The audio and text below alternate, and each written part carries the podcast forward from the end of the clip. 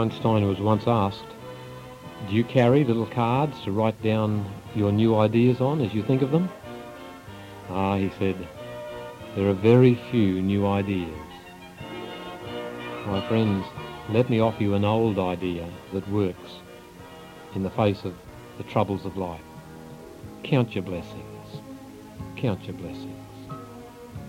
I had the blues because I had no shoes, until upon the street I met a man who had no feet. It was Jonathan Swift who said the best doctors in the world are doctors quiet, diet and merry man.